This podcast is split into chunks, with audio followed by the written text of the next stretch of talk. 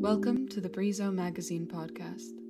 The article you are about to hear is a part of our February 2021 issue, Vesa, all about connection. The written piece can be found on our website at brizomagazine.com. Across the three Threepmere, a poem written by Lizzie Milne.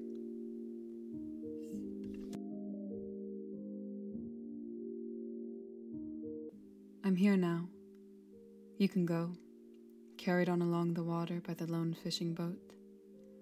A penny for the journey, none for my thoughts. You know them all already, and you've no need of them now. The ferry master knows my name, my face, will hear my voice in years to come. I am not his yet, nor will be for some time, I hope. He meets my eye, waves, a friendlier figure than I once pictured the nine to five, his defining characteristic. This life is transient now, a collection of memories I write as if to share with you one day. Sometimes the missing hurts so badly I want to break it against the wall, but this is what we mourners do scrunching our pains into aeroplanes, watching as they spiral across the horizon and disappear. Why do I talk to you still?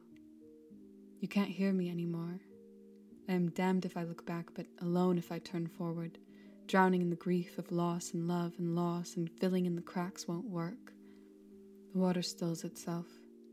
A hand drawn across an azure breadspread, patting it smooth, a peace offering. We turn away as the ferryman steers north, the burden we carried lessened.